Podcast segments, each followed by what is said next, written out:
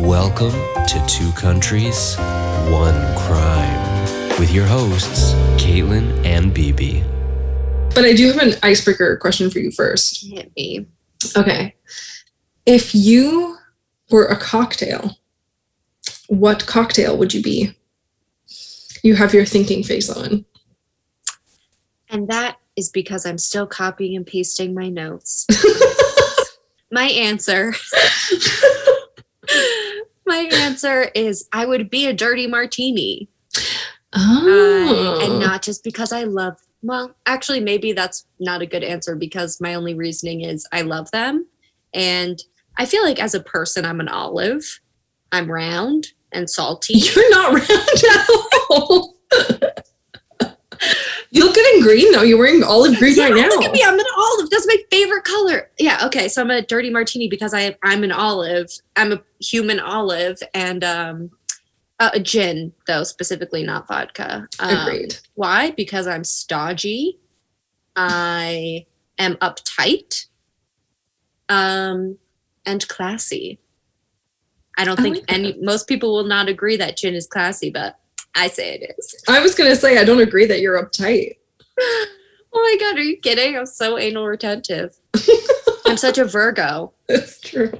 oh my god! Um, The other day I sent Davis um, this like Instagram thing that showed like every serial killer and their sign, and it was like Oh, yeah, I saw it. overwhelmingly all Virgo. yeah, there's a lot of Virgos, a lot of Geminis. A Lot of but yeah, we're, we're really represented. I saw that and I saw that Paul Bernardo was a Virgo and I was Yes. like. I was like, damn it. I don't one think there I was a really single. Libra on that list. There were no Scorpios, no Tauruses, and that's all I remember. But maybe a couple Libras, but I feel like it was a mostly Virgos, Geminis. Yeah, because we crazy. couple we have a lot of feelings. Oh, and a lot of Pisces, yes. Oh, yes, the Pisces were strong, Predictable. which is hilarious. Yeah, yeah. So, so I would be a dirty martini um, for all those reasons. What about you? I don't know. As much as this was my question for you today, I was like, what would I be? Because like it's so hard to differentiate between the cocktails I like hmm and what I would be. Well, I, I, hmm. I don't think I'd be anything minty because I don't think I'm that refreshing. Okay, Maybe something spicy. Like I'm a little spicy. Like a jalapeno margarita. Yeah, exactly. Yes. but that's almost like too. It's it's like maybe not a margarita because margarita screams party, and I don't think I'm a party girl necessarily. I'm just I'm very subtle and spicy. Okay, I don't know enough about cocktails to say one that's subtle, but maybe you're like a Moscow Mule. That's spicy. Ooh, I like that. Okay, yeah, I'm asking maybe with like a spicy rim around the glass or something Oh, something. fun. Yeah. But you know what also comes to mind, and I hope that you take this the right way. I could see you as an espresso martini. Okay. I've never I- had one. I've never had one either. I think when they're made well, they're really good. Like I know people like them, but like not when you go to Applebee's, when you go to like a cocktail place, you know what I'm saying? I oh my god, an espresso martini from Applebee's. Oh my god, like that sounds like I don't know, like a temporary what? cure for your IBS if you needed one. like I just that sounds so disgusting. It reminds me of when I was in college. There was a TGI Fridays near campus, and uh, I mean, sometimes that was like treat yourself. It was like go to TGI Fridays, get some pasta, get a mudslide or something disgusting. You know, oh, that was the worst restaurant. It Oh my god. like even among TGI Fridays, it was really bad. Like everyone who worked there just hated everything, and um, it was so depressing. Like most of Foggy Bottom. Shout out. foggy bottom. Also, just that name alone is great. I know, right? It's so hilarious. But you know what? I kind of dig the espresso martini just because, like, yeah, like I have a lot of, I tend to have a lot of energy. Like, I tend to, like, you know, zippity doo. Like, It feels classy and like smooth and jazzy and dark, like your hair. I don't know. ooh. I don't know. I can do have see- espresso see hair. You. oh my god, it's gorgeous. You know what? I'll go with it. I'll go- Yeah. Okay. this question will be relevant in my story as well Okay. later on. Okay. Wait. The cocktail question? Yes. You'll see. Wait. Does everyone in your cult have to pick a cocktail that they are? No.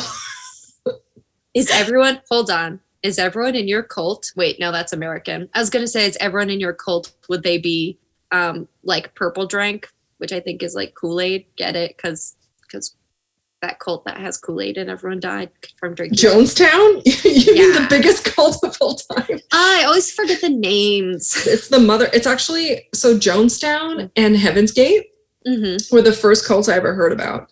Um, I was in like I think I was in like ninth grade, and my history teacher told me about them. hmm And for a while, I was pretty fascinated with with cults. hmm Um, now that I'm older and I realize why people join cults, and it's usually because like there's a charismatic leader that takes advantage of really vulnerable, sad people. Like hmm I'm less interested in them now, um, just because I just realize how like profoundly sad cults are. The only cult I want to be in is the Peloton cult. That's right. You have joined a cult. I okay. Full disclosure, I did look at the Peloton website. I Yeah. almost bought a Peloton. Uh, I highly recommend it because uh, for lazy people, it really helps make you exercise. I think I've said that probably on this podcast before. Um, because there's a person telling me, like, yeah, I know it's been five minutes and you're sweating, but that that means you have to keep working out. Um, which is I can personally tell me. So if I'm running, I'm like, oh, time for me to stop. I'm tired. So um, so I find it helpful. But I was thinking about our cult discussion and the cult of Peloton. And I was like, I don't think I'm really in it because I think the cultiness comes from doing the live classes and needing, you know, the teacher and other members to give you a shout out or whatever the fuck. And I don't take any live classes because I'm always just like sitting on the couch I'm like, oh, God, I should go get on the Peloton. So it's like, you know, 3 17 p.m. It's not like anything's happening. But when I was on it, thinking about these thoughts and how I don't think I'm in the cult, I was like, you know what? I would join this cult though, because the instructors stare into your eyes and it's like, oh, That's how they get you. Oh my god! But they're all and they're also beautiful. Like I'm riding the bike and I'm like, Hannah, you're looking at me. You're so pretty. I love you. Um, and I Oh. think that for every single one of them, I thought it was just like the first time I rode it. I was like, oh, this one instructor like looks at you with really like sultry bedroom eyes. Like that's fun. I like it. And then it was every instructor looks at you with sultry bedroom eyes, and I'm like, okay, I think that's that's the cult that's drawing me in. I mean, I don't know how I feel about that. I mean, I went to a soul cycle class once Yeah. and I was like, never again. Like it turned me Soul off Cycle so people much. are mean, and the Yeah, they were mean. people are just like increase your resistance, bat their eyelashes at you, and you're like, okay, I want to be like you, and also date me. Um, I'm really sad, like particularly today. I'm really sad that this that this is not a visual medium because I wish people could see your face. do you like how I bat my eyelashes? I'm Just like a cartoon. uh, yes, I will. I will admit that that has not worked for me trying to find a band. I did not get my husband by batting my eyelashes at him. How'd I probably tried to do it. God, Bibi, I honestly don't know. Did you That's give him a couple of dirty martinis? Slid into his DMs. Uh, in my day, we didn't have DMs. Uh, I was so actually true. responsible for Billy making an Instagram account. Nice. So I didn't slide into his DMs. We were just pretty much always free at the same time. And so he would be like, Oh, do you want to like grab a drink? And I'd be like, Yeah, sure. So then we were just kind of always together and we fell in love. Yeah. That's It's so beautiful. cute. Hmm That's lovely. Okay, now can I tell you about this horrific cult that I've been Yeah, let's researching all let's get right into it. God. Goodbye, Peloton cult. Hello, cult of Bibi. What's it called? Uh, it's called the Ant Hill Kids. I've heard of the Anthill Kids, and the name itself always makes me imagine. I always picture every time I hear it a sign that's like made out of wood, and a child has crudely written Anthill Kids in different crayon colors, and like the S is backwards. That sounds about right. That's exactly what I picture every time I hear this.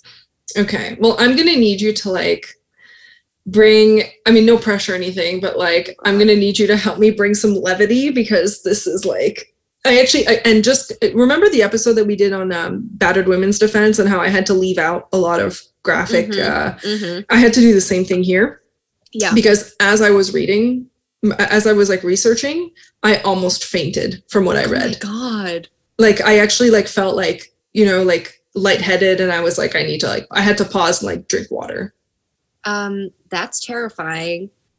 And any specific trigger warnings you want to pop off? yes um all of them Okay. so i just If Uh, you don't like the ocean, cheese, driving. um yeah no but seriously like every trigger warning every type of abuse every type of torture imaginable but i did i did leave out i did leave out the more gruesome stuff um i i don't i don't want to like spoil anything but like Okay. you know he had a particular he had he was really into doing a certain thing and I, I will talk about it but i won't go into the details of it because everyone who listens to our podcast will throw up so Cool. Uh, yeah, cool. Okay. So it's August 16th, 1989. A woman hmm. walks into a hospital in Victoria County, Ontario, to seek treatment. Her skin has burn marks. She's missing eight teeth. Her genitals and nipples have been mutilated. She has a stab wound in her hand, and she weighs only 80 pounds. Her most glaring issue is a shock to the doctors and nurses. One of her arms has been amputated and crudely cauterized. Oh my God. Bibi, you know what's crazy? What? Only a month later, I was born. That's true. Oh my god, it's a month before your birthday. It's exactly a month before your birthday. Wow. Okay. Okay. Where was her arm? Co- like at the elbow? At the shoulder? Uh, I think I think between the elbow and the shoulder. Yeah, Okay. it's Hate it. disgusting. Uh, it's hard to believe that this woman's injuries and trauma were caused by a single person.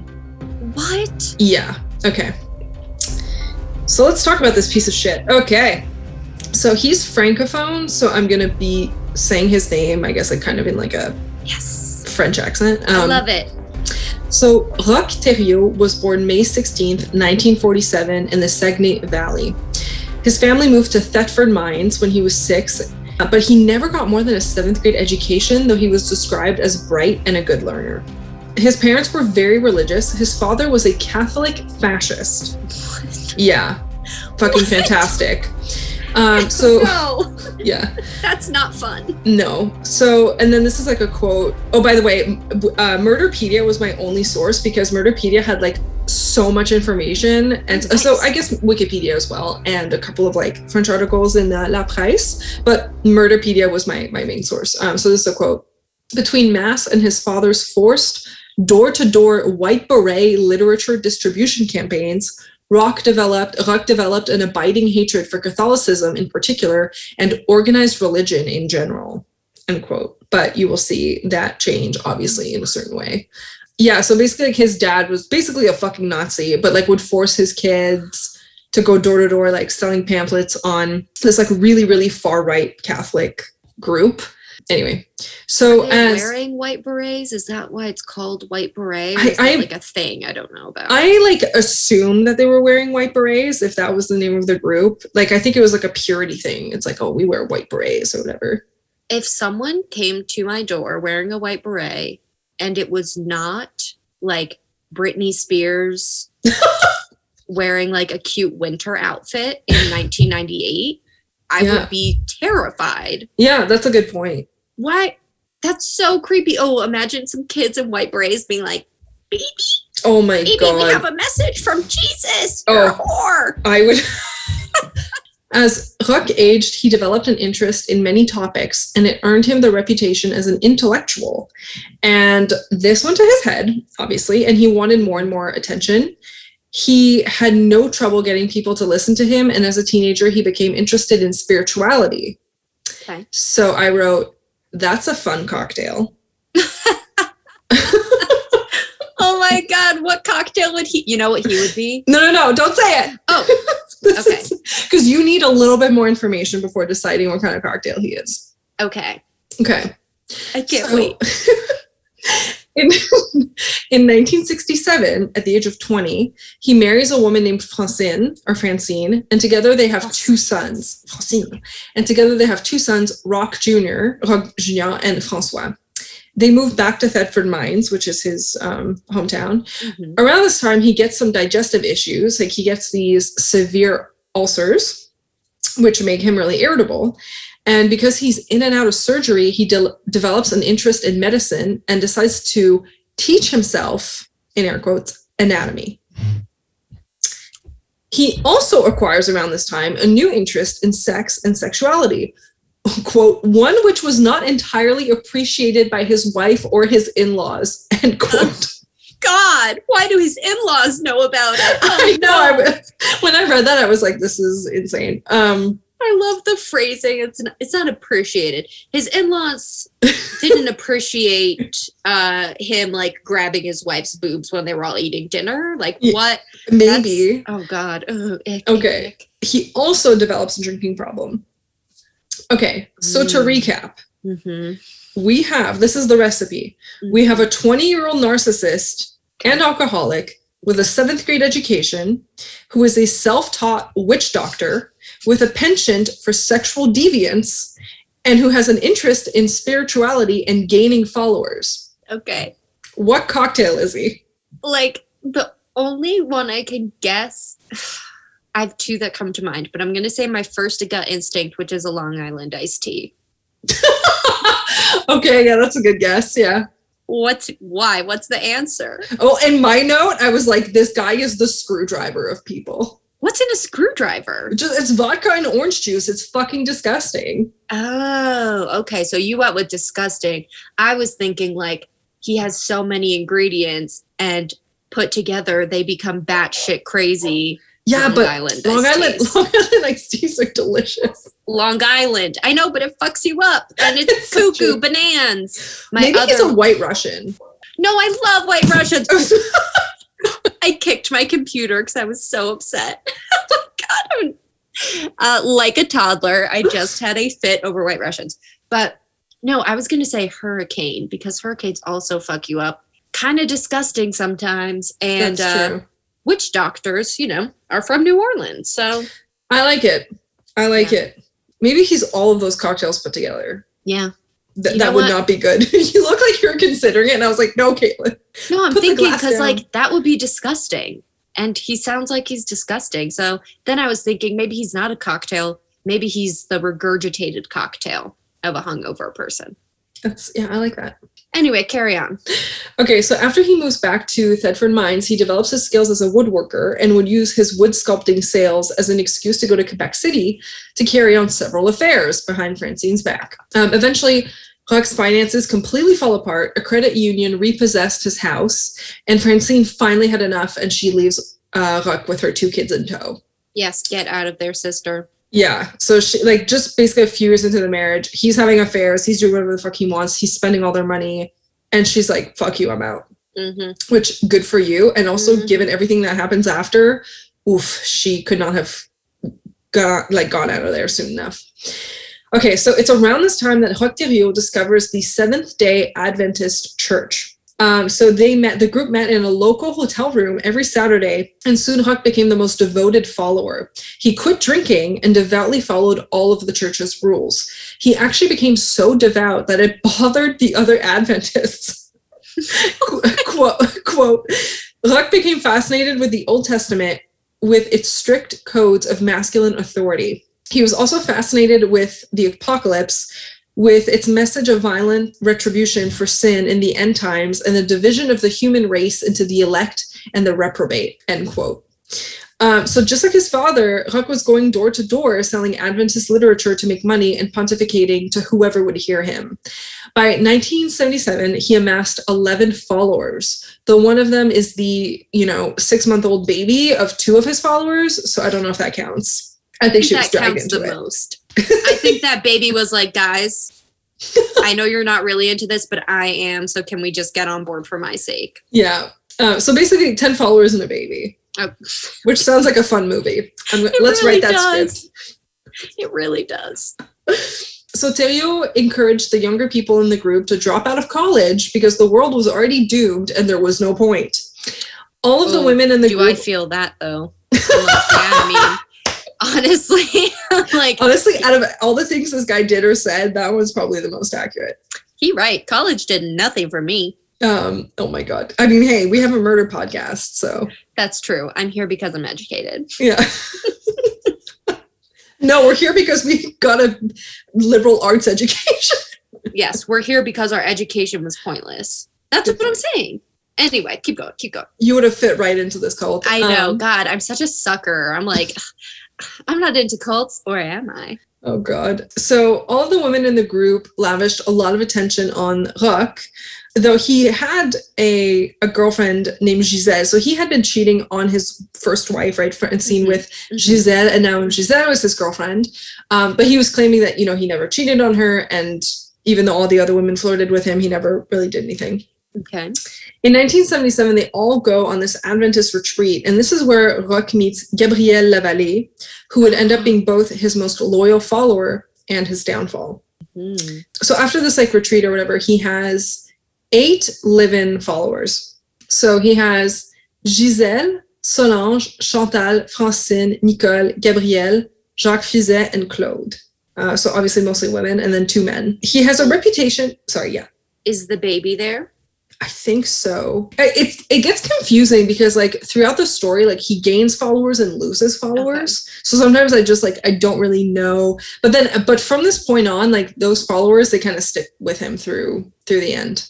And when you say live in, are they living? Where are they living? Like they all live in the same apartment, and like they all live in like a one bedroom apartment. Ew. Yeah. Okay. Nice. Um, he has a reputation as a healer, but I'm not sure like why that is. Like I couldn't figure out like why he was known as a healer. Like I was like, has he actually killed anyone? Like Yeah. why does he Mhm. have this reputation? Um, so he decides it's time for him to branch out. So he takes his crew to Sainte-Marie-de-Beauce, which is about an hour south of Quebec City. So while they're there, they open up a healthy living clinic. Uh, it's an alternative medicine venue where you could get organic foods and holistic literature to help you cure any ailment. It was basically the first Whole Foods, is what I'm getting from this fucking place. God. They were before their time. This is like what, like what did I say, like 1978 or whatever? Um, 1977. Speaking of cults, True. Um, actually, lo and behold, the, the clinic actually makes money. And it was a great way for him to get more followers because people would go shop there. He would be there. He would talk their ear off about like all of his beliefs and stuff. And like that's how he would gain more followers as well. So among these new followers were Maryse Grenier and Jacques Giguère, who were a couple, a married couple.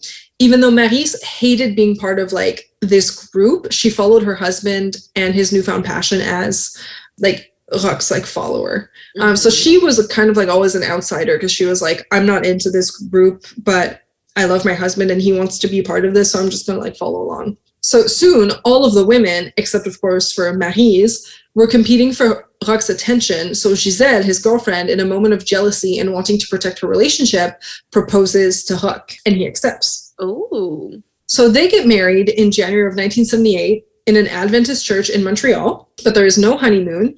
And Roch spends the five hour ride home chatting and flirting with the other women in the car. Like they were all piled up in the same van, all the women from his group. Giselle quickly realizes that Roch's only reason for getting married was to cement his relationship with the Adventist church, not her. And so, yeah.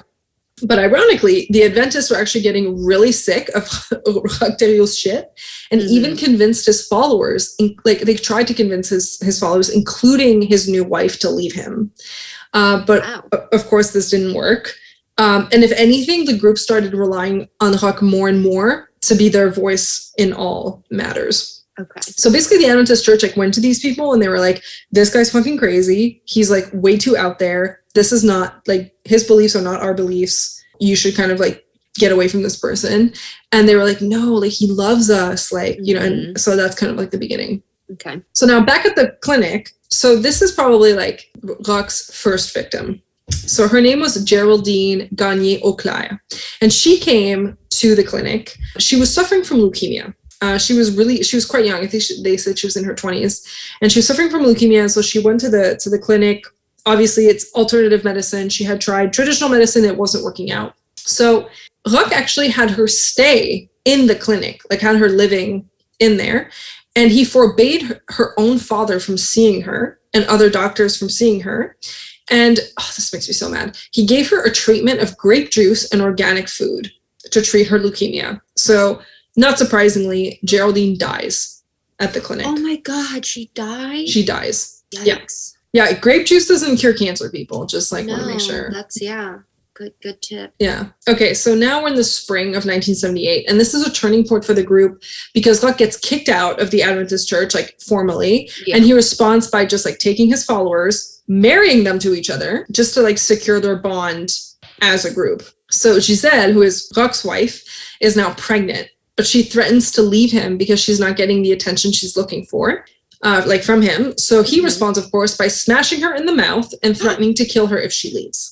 Oh my god. Yeah. Oh, that's sad. Yeah. Okay, then come the financial problems. The Healthy Living Clinic has outstanding debts and is under constant police surveillance due to Géraldine Auder's death. Auclair's death, like, of course. Right. Yeah. So, since the Adventists cut off food supplies, Hugs Group feels that they have no choice but to move. Um, so, the group winds up in the wilderness of the Gaspé Peninsula, where Roch's following and beliefs deepen in intensity. So, this is when he tells the group that the world is going to end on February 17th, 1979, uh, but that his commune would become God's chosen if they made a righteous life for themselves. I don't want to spoil this for our listeners, but the world didn't end on February 17th, 1979. Damn. Also, like, would become God's chosen, like, just convert to Judaism. Like, what the fuck? They're already God's chosen. like, like, what, what the fuck? Um, yeah. Stop ripping it off. Yeah, such a ripoff. This cult is such a ripoff. Mm. Um, anyway, so over the course of the next few weeks, the group established a compound in the middle of the forest by building a cabin, digging a well, and even getting themselves brand new uniforms dark blue wraparound short shrifts. What's a short shrift? It's they're just like shorts, basically. Like they're just like because they had tunics before and it was getting in the way of their labor, so they got shorts. Wait, wraparound shorts? Does that mean like skirts? I think that's what it means. I'm okay. You got to find a picture of this to post on. I tried. I googled and like nothing was definitive, and I was like, I don't know what's happening. So the group is rebaptized by Roch with Old Testament names. So everybody's given a, a name from the Old Testament. So that's mm-hmm. how Roch becomes Moïse, which is the French word for Moses. Okay. So that's why, like, when you hear about this cult, people are like, "Oh, like Moses Thériault," like, and it's like, oh, "Oh, well, Moses is like the name he gave himself." Like in like in Quebec, if you hear about this guy on the news, they always Yeah. say Roch Moïse Thériault. Like they always like they always add the Moses in there, which always makes me laugh because I'm like, I mean- that wasn't his real fucking name. Like he just gave mm, himself that name. They gotta respect his decision. I guess, I guess so. He also called himself the papi of the group, and Giselle, his wife, was Memi. Ew. It was fucking gross. They all applied for social welfare and collectively they received $1,400 a month from the Canadian government. And I checked, and that's about 5000 in today's money, Canadian a month, which, like, okay, they're a group of like 10 people. Like, yeah, that's really not a lot, but like, I mean, it's not like they pay any rent, but you could probably buy like food and supplies for 10 people with $5,000 a month if you don't have to worry about rent or utilities. Yeah. I'm assuming. I think I I feel like you could. Yeah, if you're not paying rent or utilities, I mean, rent is supposed to be like a third of your income or something. yeah. I, yeah, I don't know. I wonder. I could see that. And like, Yeah. presumably, they're growing shit in the woods and like drinking groundwater or whatever. Yeah. Anyway, so Okay. yeah, I mean, whatever. Okay. Clearly, they made something work. So in October of 1978, when she's six months pregnant, Giselle learns that Roch had cheated on her with another woman of the commune, Nicole. Mhm. Um, they had intercourse one day while everyone else was working. Like everyone was like even the even the pregnant woman was just like digging up the well and like they're they're like in the background like fucking anyway. Ugh. Hurt and devastated, she Giselle tried to flee the communal cabin, but was quickly caught by Roch, who threw her down and started choking her. Giselle then agreed to return to the compound in order to save her own life. oh gosh. So there's already like domestic abuse happening. Yeah. So Yeah. Super violent. so Roch uh, decides that so at that point he decides that all the previous marriages that he arranged between the people in his group were null and void and now every woman in the commune would be married to you guessed it to him so this this meant that he could have guilt-free sex with all the women in his group. Ew. uh, yeah the only by the way the only exception was that, remember that like woman i told you about who was like not down she Yeah. is still involved like her and her husband are still there Oh no. and they have a child already Um. So anyway, though he had been sober for many years, uh, Roch started drinking again, often delivering drunken sermons and becoming violent as he drank. He prostituted Gabrielle Lavallée to the local grocer in exchange for milk, meat, and cheese. ew. Yeah. Okay. So, and then the physical abuse and torture of everyone on the commune began. Okay. Oh, So, Okay. first, it started with smacks on the head if anyone fell asleep during a sermon. hmm Then Roch would have people stand naked in the snow for hours as punishment for various transgressions. The abuse escalated to routine violence as uh, he would punch or beat anyone who ate more than their ration of food. This included Maryse Grenier, who was pregnant and ate two more pancakes than what was allocated to her. When Marie started thinking about leaving, her and her husband Jacques, like like I said, they had been part of the group for years, even though she had always been a skeptic. Um, she was like, okay, this abuse is too much to handle. Like, I want to leave. Um, so when Roch learns that Maryse wants to leave, he instructs her husband to cut off her toes. And it took convincing, but eventually Jacques did sever his wife's little toe with an axe. Oh, with an axe. Yeah. Okay. So, of course, February 17th, 1979 came and went without an apocalypse. So, Roch explained this away by saying that messages from God were sometimes hard to read, but that the end of the world would come any day now. But fast forward, so we're going to jump ahead now to November 1980. Okay, so this is where the story gets really fucking crazy. So, buckle your seatbelts, everyone. Um, a man named Guy Veer joins the commune, but instead of sleeping in the growing cabin with the others, he is remanded to the storage shed. I'm not sure why that is. Like, he really wanted to be a follower, and they just like didn't fully accept him into the group, and I'm not sure why that is. Veer was, however, given many responsibilities around the commune, including babysitting the children who were not fathered by Roch. So at this point, Roch had fathered three children, all by different women, not counting the two from his previous marriage. So in total, right now, he has five. And Maryse Grenier and Jacques Giguère, that couple I was telling you about, they had two children, Samuel and Miriam. And there was another baby named Simon who had been born out of the uh, one of the brief marriages that was arranged by Roch like earlier on between his his followers. So yeah, so there are like basically there are six children in the commune at this point. Actually, no, that's not true because I think Roch's kids were already living there. So there's like eight children in the commune, and three of them are called outsider children because they weren't fathered by Rock. And so, um, yeah, so like Guy Veer was in charge of taking care of these children. And one night, as he's doing so, and by the way, obviously he had no children of his own. He had no experience with children, and he had been um, uh, dealing with a lot of mental health issues. And so one night, when Guy Veer is taking care of the outsider children, he loses his temper as Samuel, who was two years old, began crying. He punched him in the head several times. No, don't. So what happens next is kind of up to to debate. Like there are varying accounts of what occurred, but it does end the same way, which is that Roch took a pair of scissors and cut the baby's penis. Oh my god. He also gives the baby 90, a 94% ethanol solution as an anesthetic. Oh my god. Of course, the baby dies. Oh my. Oh no. So remember earlier when I was talking about how like he had an interest in an he self was a self-taught doctor and like thought he could cure people. Like he's killed a woman at the clinic by like giving her fucking grape juice when she needed proper medical care. And now he like fully like he thought that for whatever reason, he thought that like I don't know. I don't know what his reasoning was, but he thought that this would save the baby. Anyway, he just mutilated this baby and he killed it. He killed this child. So the baby, I mean, yeah, so the body is cremated almost like immediately. Maryse, who the skeptic who got her toe cut off, she was the baby's mother. And apparently, she, when she heard about the death of her child, she simply went back to work. So I don't know if this means that she's like super traumatized and she's like trapped and she's like, there's nothing I can do, or if there was like something else going on with her, but like clearly things are not good on this commune. Oh, that's horrible. Okay, so six months later, in another fit of drunken rage, Roch decides that they should castrate Guy Veer for what he did to baby Samuel. So, by the way, life goes back to normal, and then six months later, he gets like gets drunk, and he's like, you know what? We should really punish this guy for what he did six months ago by castrating him.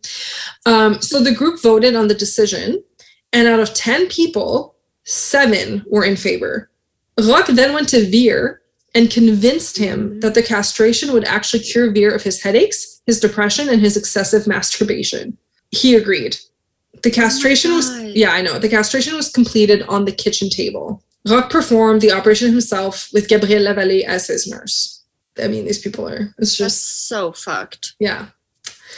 But in November of 1981, after experiencing more torture from the group, Guy Veer escapes the compound and he reaches a nearby village where he tells the residents that a baby has died in the commune after being kicked by a horse. So he doesn't give the correct Yeah. reason, but he does say, hey, there's like a baby died on this compound. So the police then raid the place. They arrest Roch, Jacques, and Maryse, and they put all of the children in foster care. Okay. They find the baby's remains. They also find a letter of consent that Veer had written about his own castration and the ballots from when the group voted on whether or not to castrate Veer. Oh Can you imagine being the police officer on this fucking compound and, and like finding this shit? Unfucking believable. No, I would have been like, what? Why would you? That's so. That's like not funny, but it's so absurd to imagine you're searching and you're like, what's this? Oh my god, it's a ballot box. Like I'm imagining, you know, like in school, a shoebox covered with, Yeah. and someone wrote on it like castration vote, and I'm like, Yeah. what? What is this? Oh my god. Uh man. Um That's fucked. Uh, So anyway, TLDR, but like most of the adults were charged with criminal negligence causing bodily harm in the death of Samuel. And Claude Ouellet, who's like one of the followers, was charged with one count of obstruction of justice for cremating the body. Jacques, Jacques and Maryse, who again have another kid, and then Solange and Claude, who had that third outsider baby, were also charged with neglect towards their children. Roch and Gabrielle were charged with bodily harm with intent to mutilate for the castration of Guy Veer. There was a nine nine month trial, and all parties were found guilty on all charges. Guy Veer was sentenced but later acquitted for mental incompetence. Gabrielle Lavallée was sentenced to nine months in jail. Thériault was sentenced to two years in jail. Thériault was released in February of 1984. But, my friends, the story is far from over oh. because history repeats itself. As soon as he is released, Mhm. Roch and his followers start the commune again, but this time in Victoria County, Ontario. The compound is much larger this time and includes a two story house with a kitchen, a bakery, a maple sugar shack, a smokehouse, a root cellar, and a stone sanctuary. Actually, Okay. sounds really nice. I read that and I was like, well, I bet in real life it was like super shitty, but like, I mean, who knows? I, I have no idea. He has two male and nine female followers, four of whom are pregnant with his children, with his, yeah. mm. Um, and then at this point, the commune has 10 children ranging in age from 1 to 15. Okay, so the torture began once again and worsened very quickly, even though Roch had convinced his followers to come back by telling them that there would be no more violence. So, by the way, like a lot of the followers that he had before, they're right back there with him. Um, his abuse was at times psychological and at other times physical. He would sometimes hit his followers with the broadside of an axe or even a hammer. Whipping was also a common punishment. Mhm. Okay. Oh, sports stuff too. Okay, so in January of 1985, Gabrielle Lavallée puts her five month old son Eleazar outside in minus 10 Celsius degree weather, which is 14 Fahrenheit. Oh, Less than two hours later, the baby has died why did she do that? Because Roch told her to. Like basically, he was like the the baby's ah. great. Yeah, Oh my god, that's so sad. and even though this was Roch's son, like this was his son biologically, he had frequently beaten the baby, saying that he hated it and that it bore the mark of the devil. No, it's just a baby. Yeah. The county coroner was a friend of Roch's and marked the baby's cause of death as sudden infant syndrome. Which, like, I- fuck you, dude. Fuck you. Who- Like, Ugh. like, come on. Who are your friends? if you have to like fucking forge a, or like fake a death certificate, like come on. For anyway, it for a baby. That's Yeah. so messed up. end your friendship, bro. yeah. However, the county's Children's Aid Society doesn't buy this, and they start watching the commune more closely, which they should because the children of the commune received horrific treatment. They were malnourished, tortured, and abused. They received no education or health care. And by again, I don't I'm not going to go into the details, but they were abused in every single way possible. That's all I'm going to say. Eventually, there was a court ordered independent assessment of the children's lives in the commune. The assessment was conducted by two doctors, Real Uno and Martin Milikovic. Together, they wrote a 300 page report that, okay, can you guess what it said? Just take a guess. Mm, Did it say everything was cool? It celebrated Roch's, quote, pioneering spirit No. and experimental attitude regarding sexual education. I'm going to read that again. It celebrated his pioneering spirit and experimental attitude regarding sexual education on children. Fuck. Yeah. The doctors in their report also accused the government of trying to persecute the group, trying to force them to disband uh, by withholding their welfare, which is a gross infraction of their rights as citizens. So these doctors are basically like, fuck you, government. Like they're just trying to live their lives, like this alternative lifestyle, and you're trying to like cut off their welfare. Like these children are like living a cool life. By the way, all of the kids had teeth rotting in their mouths. How, how, mm, my God, how did that happen? I anyway. So the court receives this report and they're like, fuck you, we reject this. Oh, They're literally like, oh no. my God. They're literally like, this Oh is no, like we're not accepting this. In October of 1987, they ruled that the children would be made wards of the crown. So being made wards Okay. of the state. Yeah. However, there was not enough evidence to charge Thériault with any crimes. So they were able to get the children away, but they weren't able to like arrest him for anything. I mean, Which like I'm also like, how how? yeah, isn't it evidence that somebody wrote that he was being experimental sexually with se- wait, Yeah, you know what I'm saying? yeah. That's evidence. I mean, it's it's fucked up. Don't don't oh yeah, that's no. So anyway, so back at the compound, uh, he's up to his old tricks. So he castrates his two male followers and routinely tortures his female followers. So in one incident, he threw a hunting knife at Giselle, which caused a three-inch deep wound in her leg. She hmm. developed a blood clot, and Roch operated air quotes Oh. on her leg. No. Yeah, anyway, it's fucked up. The torture escalated. He burned his followers. He pulled teeth out with pliers. He shot two of his followers. They survived, by the way, but he did shoot two of them. He broke ribs. He sprained toes. He used broken glass to slice skin open. He broke bones and even pressured his followers to torture each other. He burned and mutilated genitals. He even beat a horse to death with a chain. Why? He would also cut off fingers. So Like- he's just like completely sadistic. Oh, yeah. Like that is fucking nuts. Yeah, he's like at the very, I mean, end of the spectrum in terms of sadism. Like it's it's really Wow. really terrible. Oh. So the worst of it may have been his operations, and I'm really using air quotes, like big air quotes, like his Yeah. operations. And again, I'm not going to go into the details, but he did operate on two of the women Yeah. in uh, in the commune. Solange, one of the followers, she was having health issues, and Huck convinced her that it was an issue with her liver. Mhm. He butchered her. He just butchered her. I'm not going to go into everything that he did, but it sounds like the most horrific, slow, and painful death I've ever read about. And she, and yeah, and she dies. Uh, and the cause of death was acute peritonitis, an inflammation of the peritoneum caused by digestive fluids leaking into the abdominal cavity. So you can only guess how that happened. Oh no. Oh my god. I mean, he's just anyway. Oh. But apparently, he was so distraught over Solange's death that Rourke apparently attempts suicide three times, but fails each time. So then he becomes convinced that, okay, this part's fucked up. He then becomes convinced that God wants him to live because he would be the first male to give birth to a reincarnated female. That's right, folks. He became convinced that he was pregnant with Solange. Oh my god. He was like, I'm pregnant with the woman I killed, What the who's fuck? being reincarnated through me, I guess. I'm pregnant.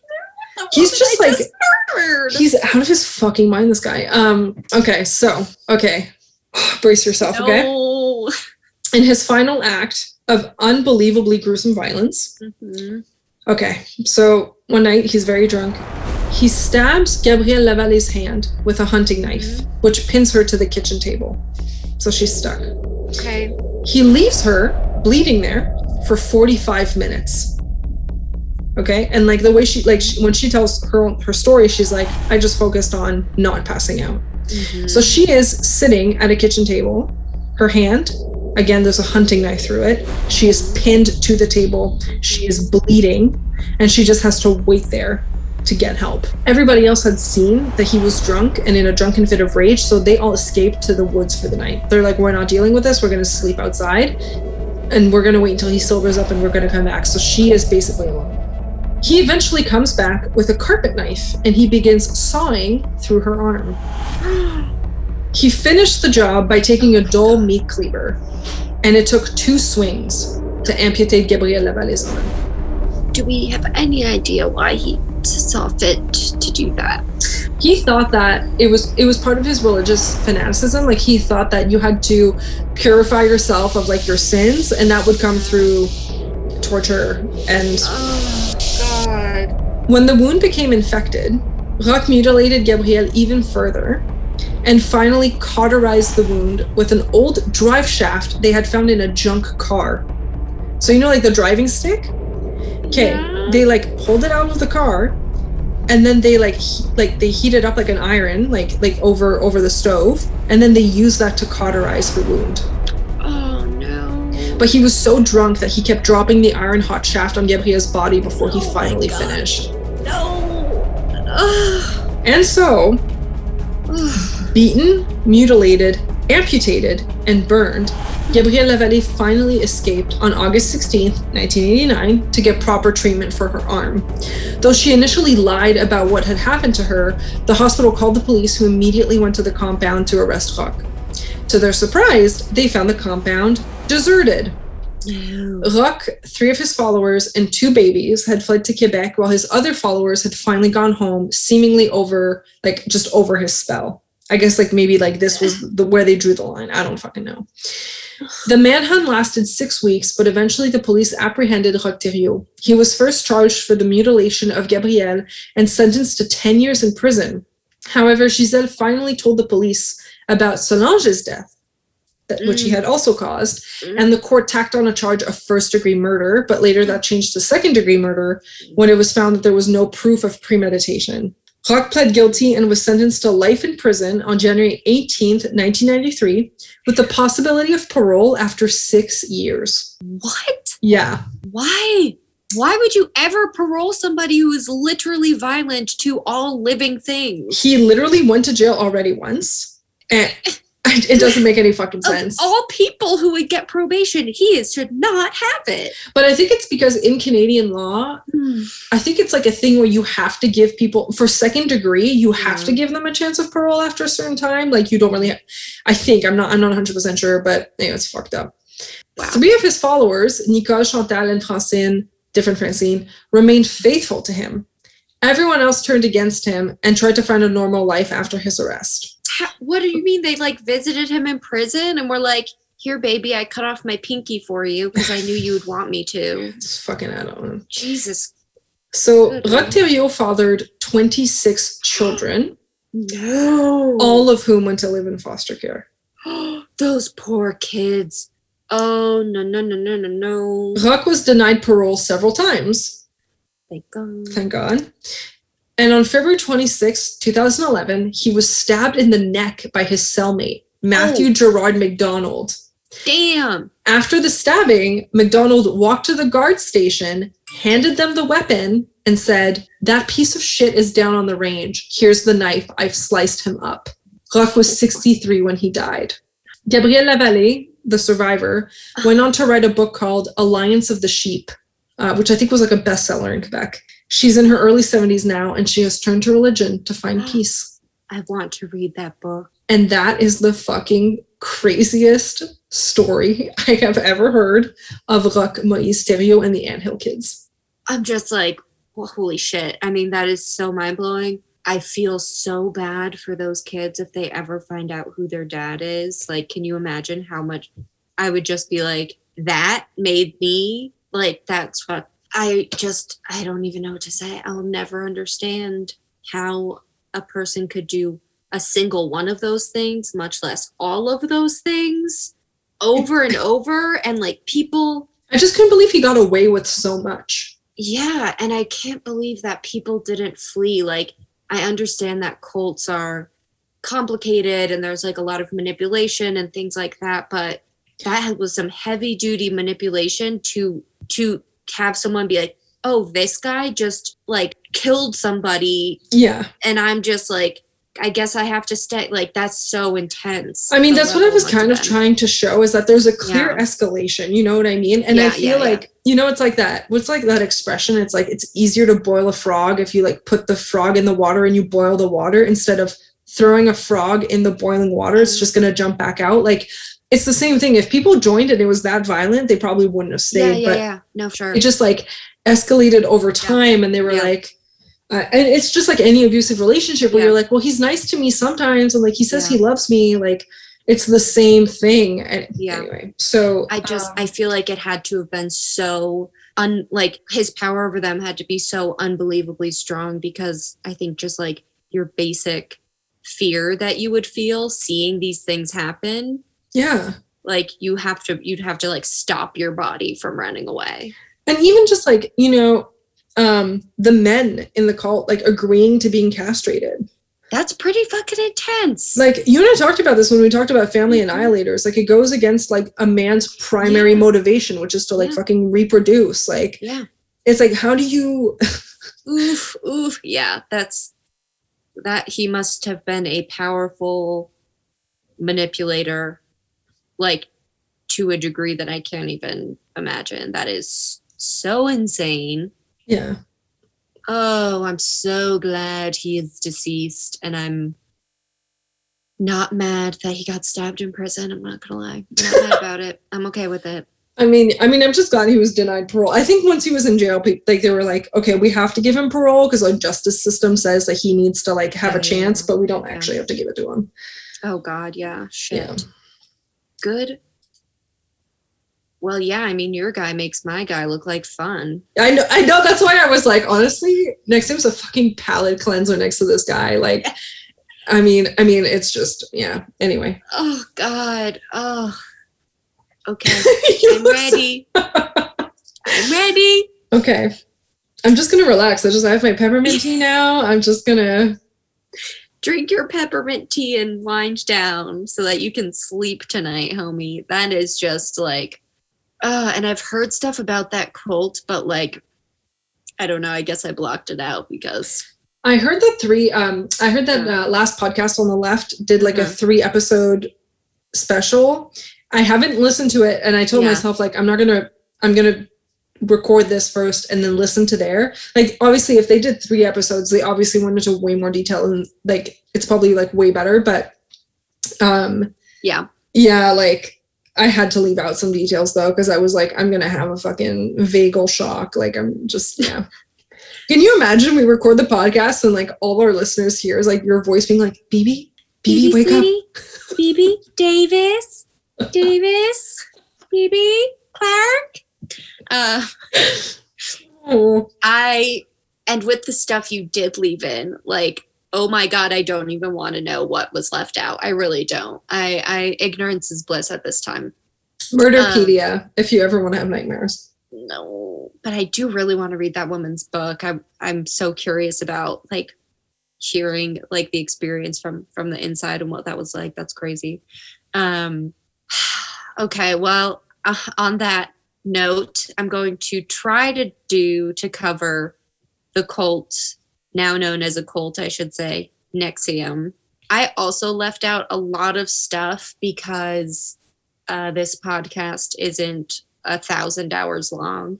Um, sadly, there is a podcast about it though that's actually produced by Canadian Broadcasting Company. I think it's Oh. called Uncover colon something about NXIVM.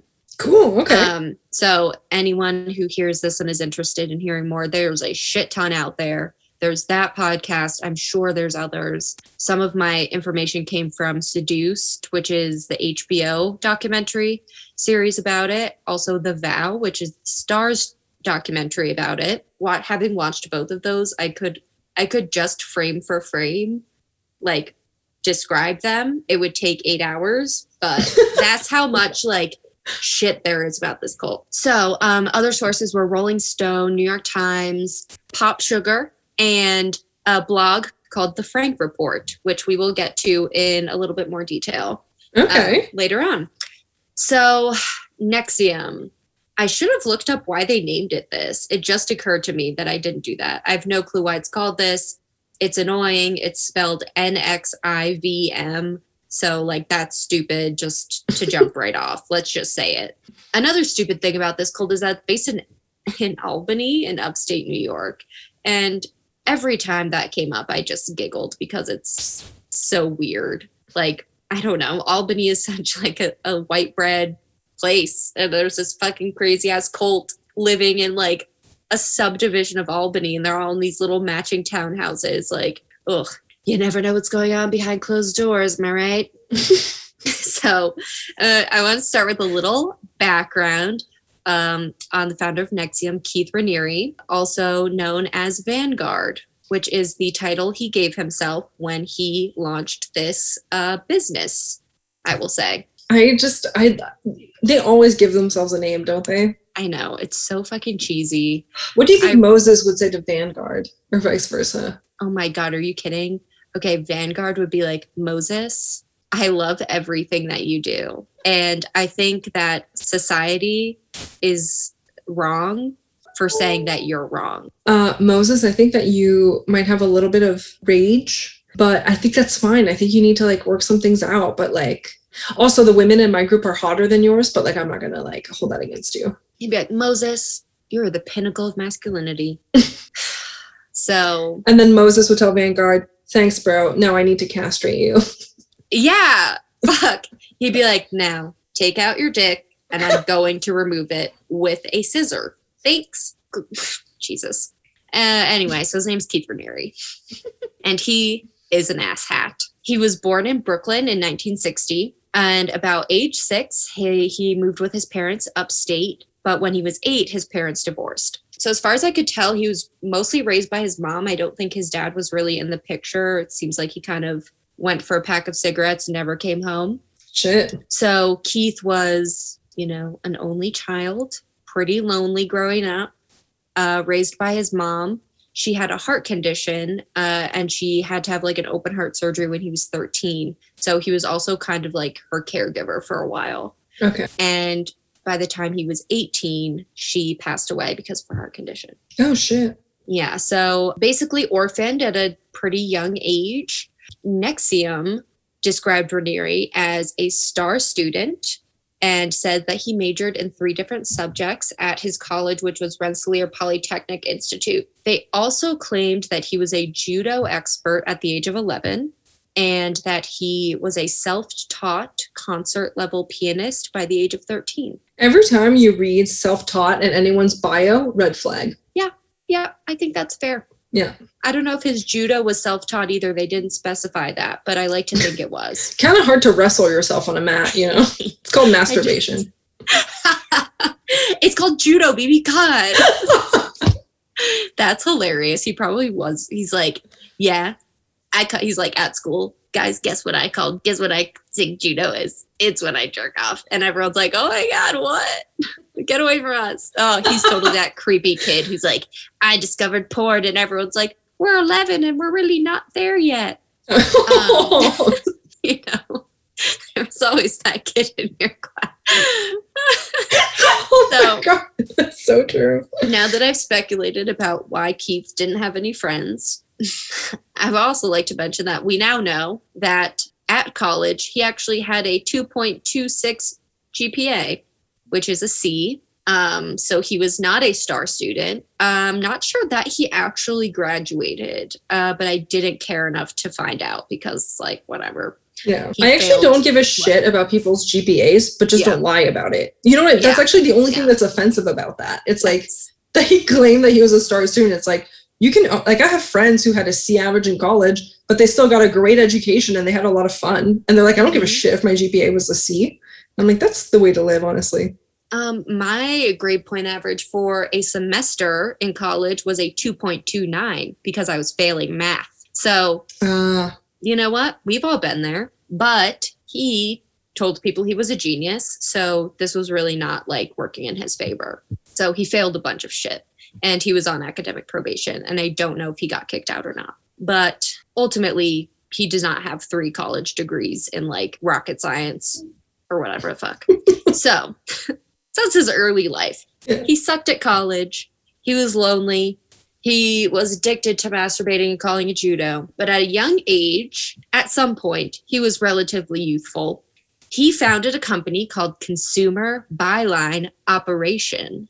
What the fuck? Those are just words. Those are just random words put together. Why, yes, baby, they are. because what this company was was your your run of the mill pyramid scheme. Uh, multi-level marketing scheme. It was basically like one of the documentaries showed a clip of like his commercial and essentially it's like so what you do is you sign up for consumer buyline operation and you get discounts on like bulk f- products. It's sort of like Costco, but instead of cost instead of being a real thing like Costco, it's like okay, and then you sign up your friends and the more people join, the bigger the discount and like yeah so it was just total bullshit um at this time he had the most hilarious bowl cut you oh, could ever imagine no. Okay. he's such a little troll like every time i saw him in anything he's he's short he's got little hands little sausage fingers little arms his hair always looked fucking stupid he's got like just this face that i hate and want to punch he has like a weasel face. yeah, because he kind of is always looking with like narrowed eyes, like he thinks he's making a smart facial expression, but he's really just like gl- like narrowing his eyes and looking like an ass hat, as I mentioned before.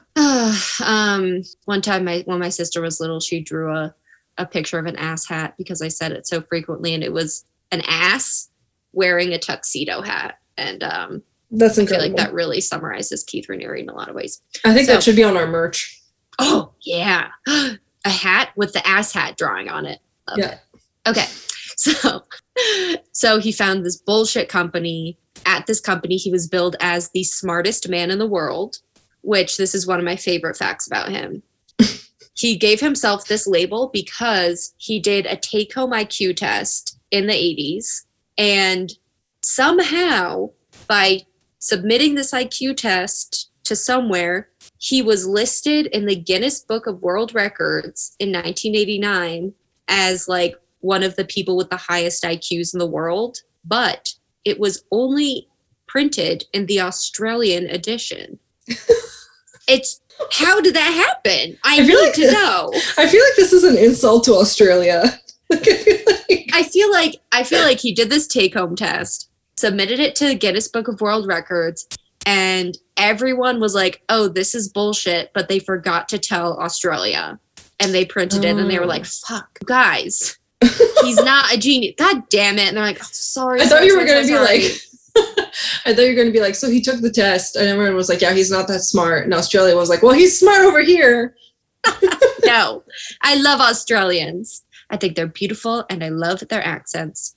I can't do the Um, Australian accent. Can you do it? Oh gosh, no. Um, my sister tries to do it. Let me think if I can try. What does she always say? She says, um, no, I'm not even gonna try and do it, but yeah, she tries. Um, I will not attempt it. I have too much respect for Aussies. See, what was that? What accent was that that I just said Aussies in? I don't know. Let's I thought that was like French. That sounded Parisian. Aussies. Why do we have a podcast? I'm sorry to everyone listening to Yeah, same. Yeah, it's fine. Moving on. Moving on. he's not actually the smartest man in the world. Uh, I mentioned Spoiler. but. Yeah, spoiler. I mentioned his bowl cut. He. so ultimately, this business was sued because um, you know it was a pyramid scheme defrauding people, and was investigated by four states. And by, the mid 90s or so was shut down. Um, side note, just as part of his timeline, in 1990, he was accused of raping a 12 year old girl What the in fuck? Albany. Um, I don't know what happened after that. I don't know. I guess he didn't do any prison time or anything. Somehow he got out of it, but the accusation was made, and just keep that in mind. That's just the kind of guy we're working with right now. Okay. Now, after his shady business closed, he and a woman he was dating, who presumably did not know about this accusation because it was a few years later, opened a health food store. Robert Durst vibes. Uh, oh, m- also Roch Moïse Thériault vibes. yes. Like, What's up with cults and like healthy I don't know. food? I don't know. Maybe it's because they're like, it's the easiest way to get people to come in because. Because people who hate themselves shop at Whole Foods. Yes. Yes, totally. They like We'll get to found. that. I mean, we will get to that, baby. So in a in a Robert Durst vibey moment, he opens a health food store. So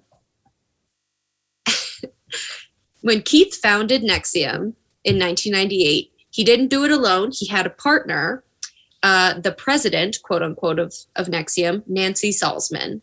And the title she was given was prefect. Something about how she's his first student. I don't care. Um, she before she joined NXIVM, she was a like psychiatric nurse or something, and she also specialized in an amazing pseudoscience called neurolinguistic programming, which is basically talking in a certain way to elicit responses and using mirroring, like body mirroring, to sort of eh, make your words penetrate without them knowing, is what I said. That sounds kind of upsetting now that I'm saying it out loud. but what it meant was, you know, you're kind of using mirroring as like, you know, a psychology thing where it just makes people feel like trust or whatever the fuck. I don't know. It's not real. It Doesn't matter. But I love the idea of neurolinguistic programming. Um, I think it's basically being like, um, Bibi, did you ever think that you're a piece of trash?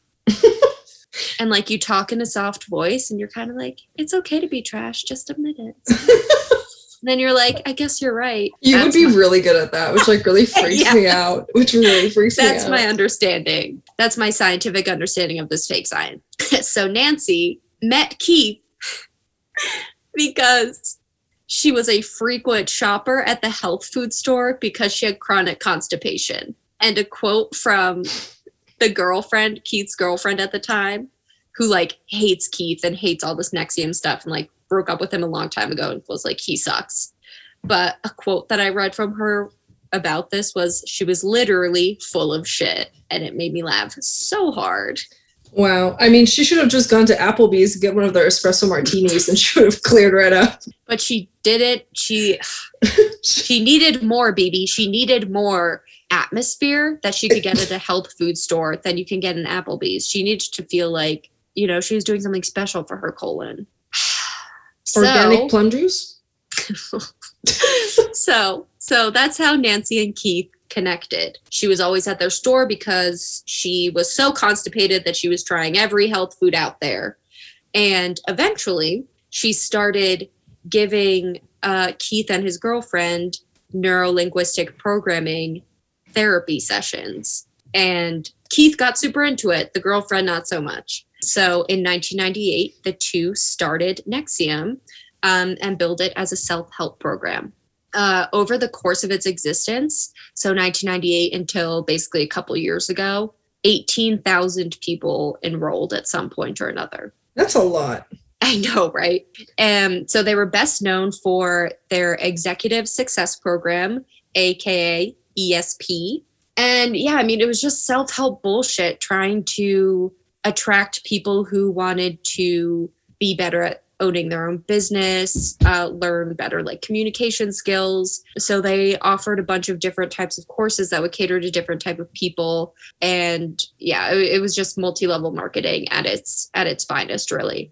I mean, so uh, the way that you're describing it, I'm like, oh, I could easily understand why people went.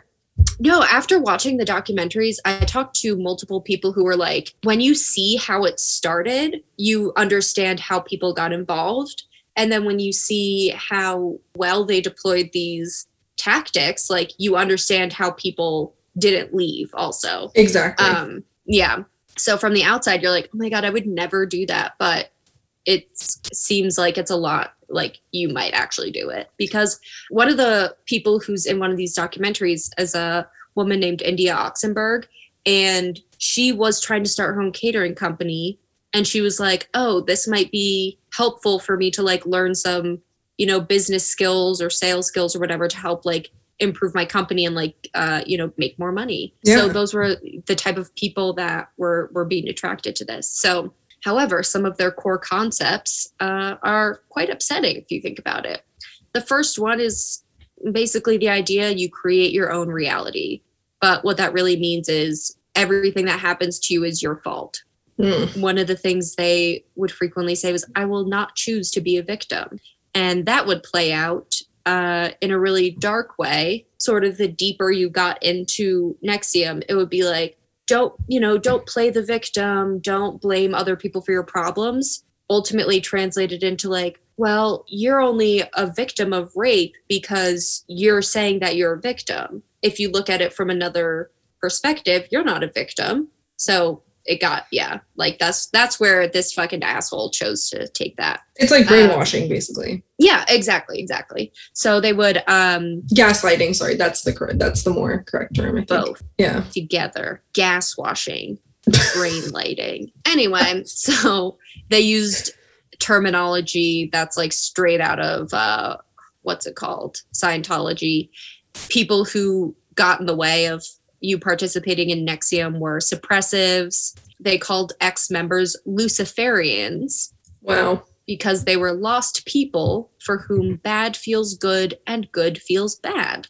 So, uh, courses were thousands of dollars. So, you could take a five day long intensive for $3,000, and it was like 12 hours a day for five days straight. You could do 12 hour days for like longer sessions for $7,500. Whoa. And yeah, so essentially what they did was you would enroll in these classes, and then by taking more classes, you could progress to higher levels in the company. And they would set it up so, you know, they'd be like, okay, give us $3,000 to take this intensive. And at the end, you can become a coach.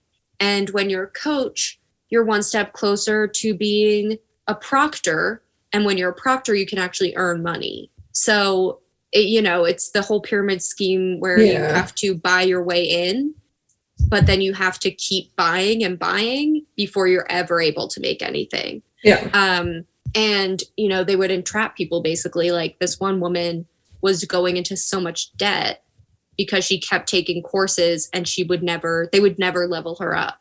And so then she would like be in debt and they'd be like, well, if you work for us for free, like you can take a class and like you can pay us back later. And they would just like basically fuck these people over by causing them to be ensnared in like this crazy debt situation.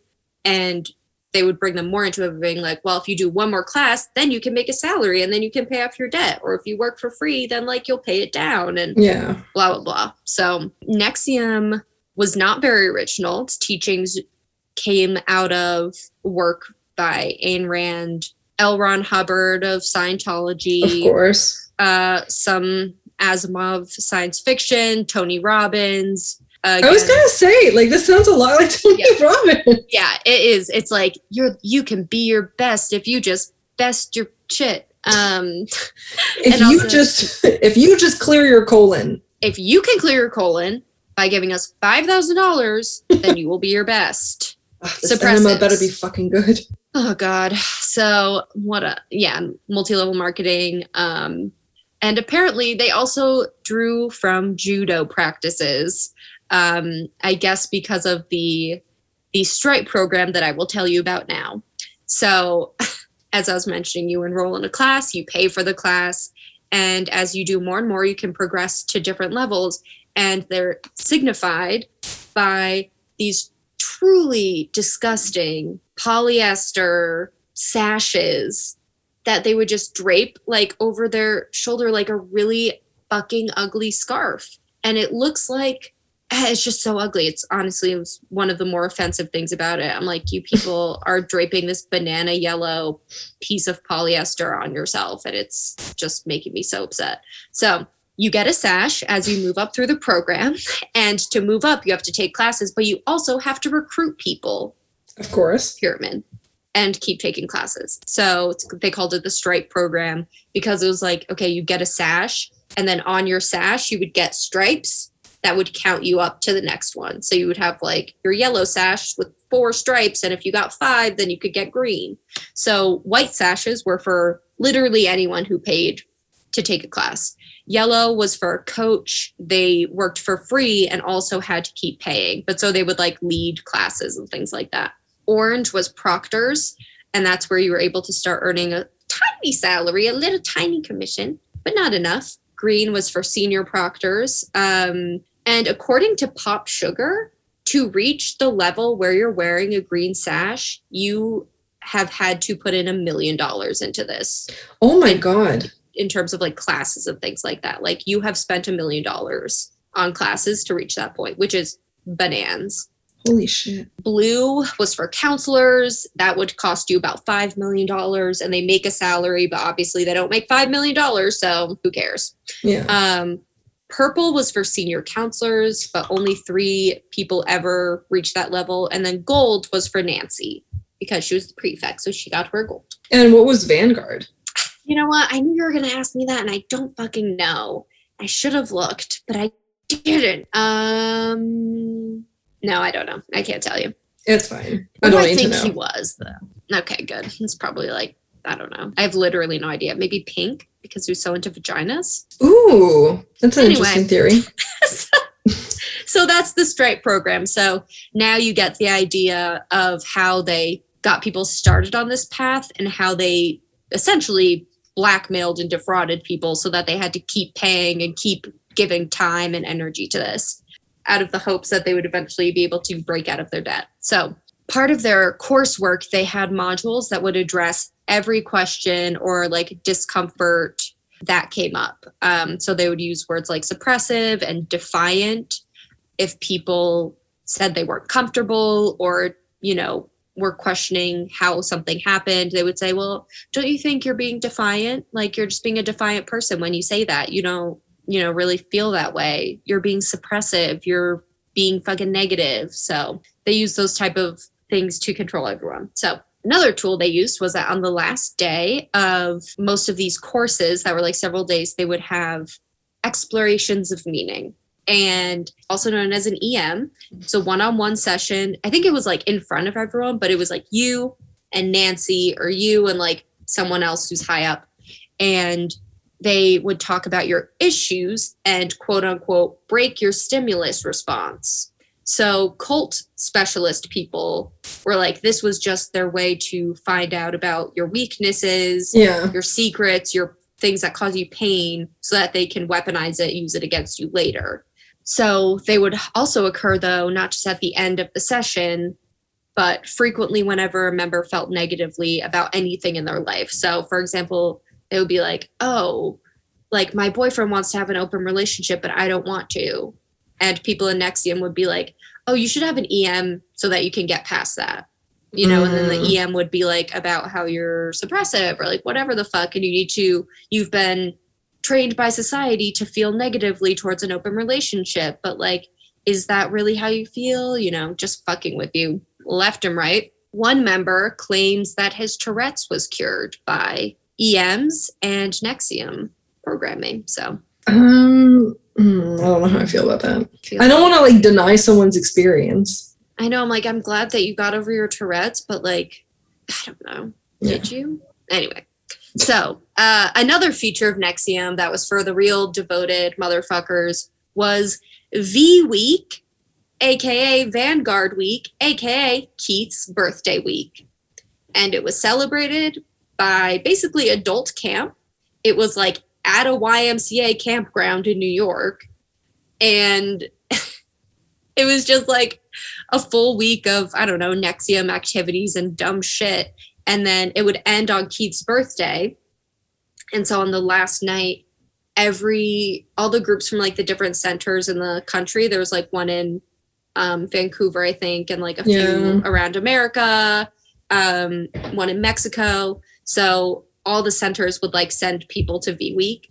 And so on the last day, each center would do a little performance for Keith's birthday.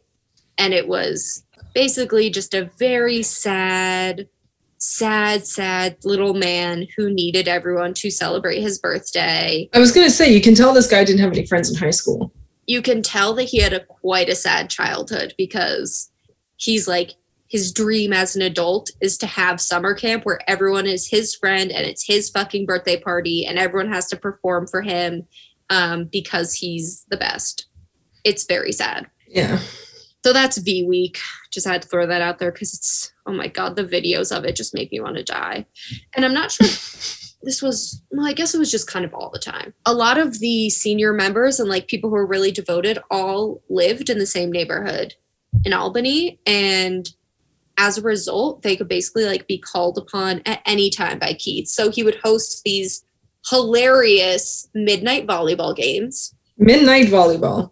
He was obsessed with volleyball and honestly baby the footage of this man playing volleyball oh my god it's all i need in my life. He's got a sweatband he's got long hair sweatband his little very hairy body he's tiny he's disgusting. But he would have these midnight volleyball games and um you know if you lived nearby you could easily go. And he would do things like call people and ask them to go for a walk with him at three in the morning um, of course, these were just ways to deprive people of sleep and make them more compliant. Yeah.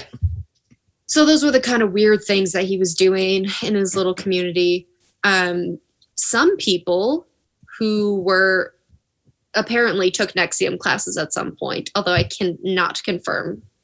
Rosario Dawson and Gerard Butler. No idea if those are true. Richard Dawson, who I think is the Virgin guy, Virgin Atlantic founder. Wait, Oh, Richard Branson. No, then I don't know who Richard Dawson is. and actually true because I saw their asses in the documentary, members of the Mexican First Family. Yes. So it was like the president of Mexico's like kids were in it.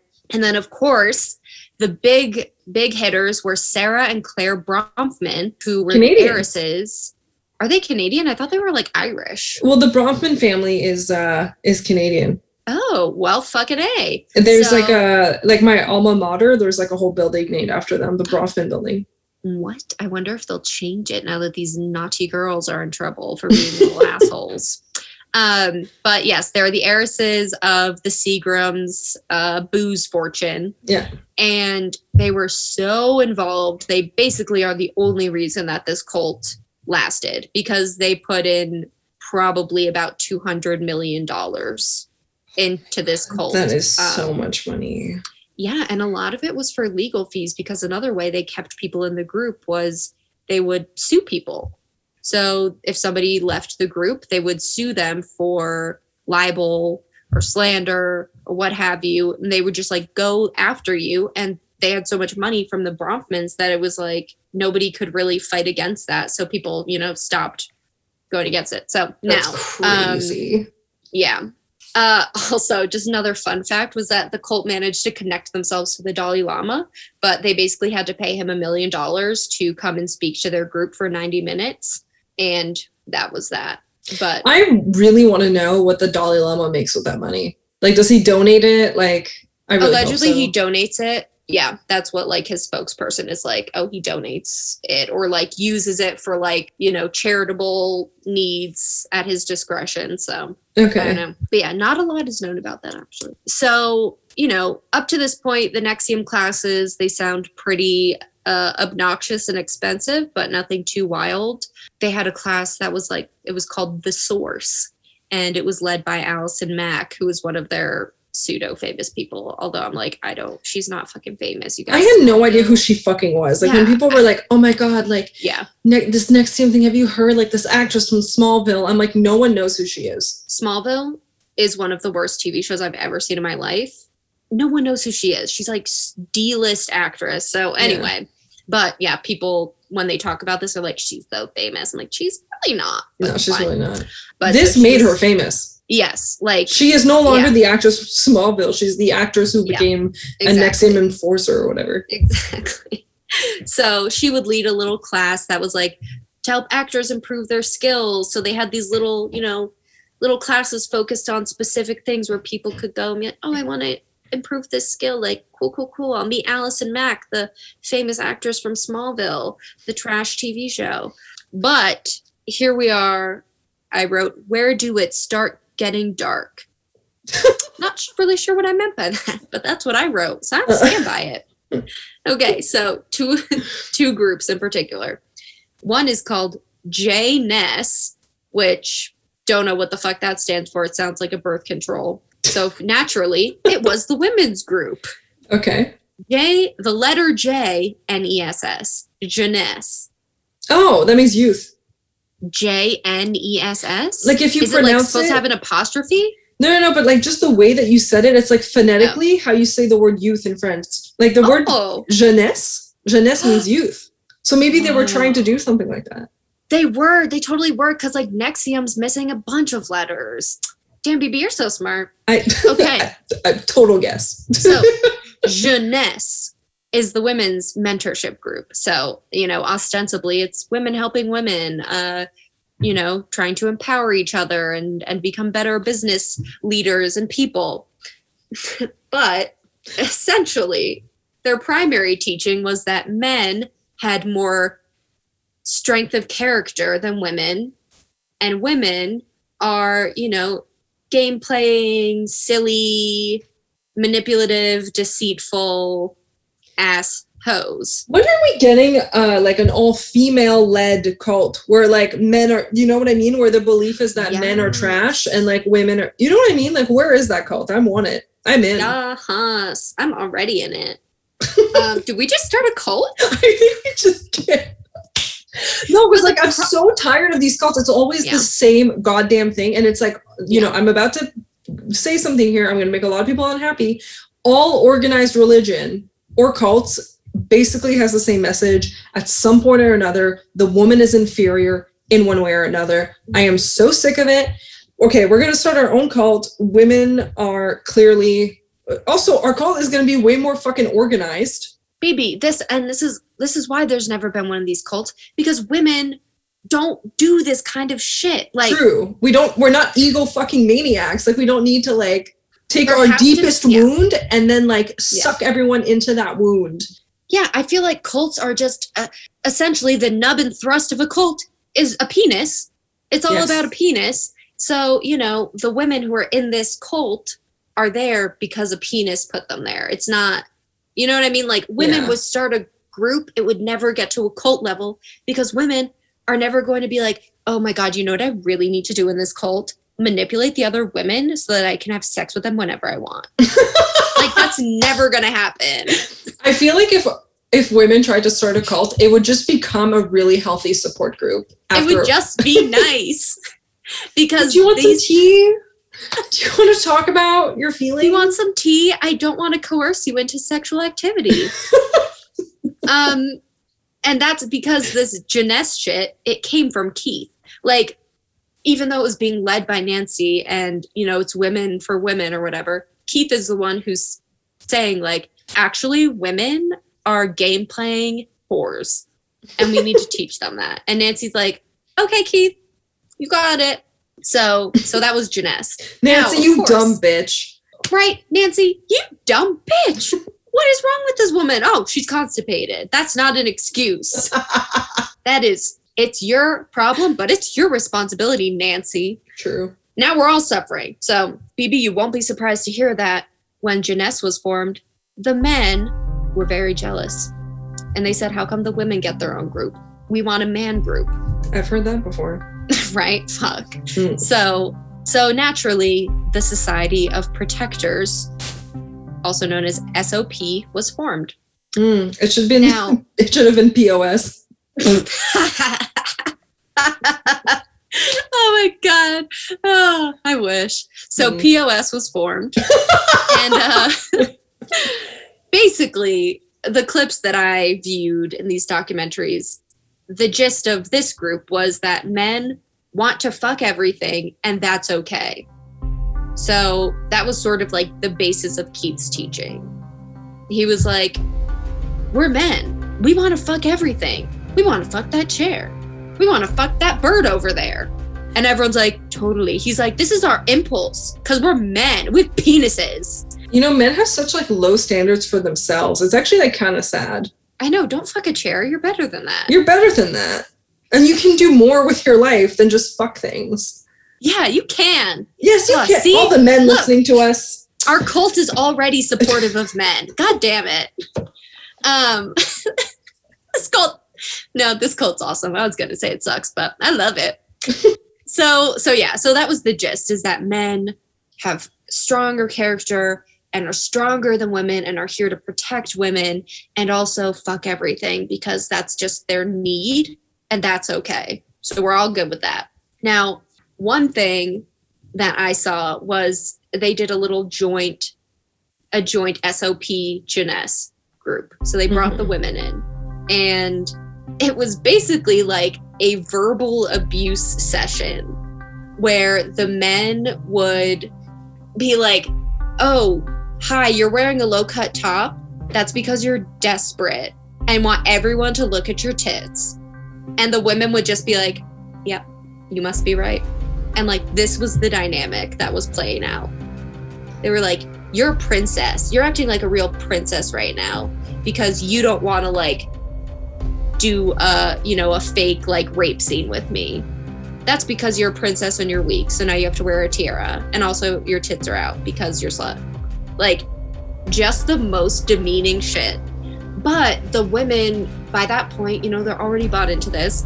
They also have Keith on the other hand being like, actually women are better than men but society has made you into princesses who are weak so you need to break out of that in order to like become better than men so he framed it in this way where they felt they deserved this degradation because it was helping them build character essentially stupid ass shit Oh yeah, this is classic. Yeah. so Yeah. this is where we're at. These two groups exist.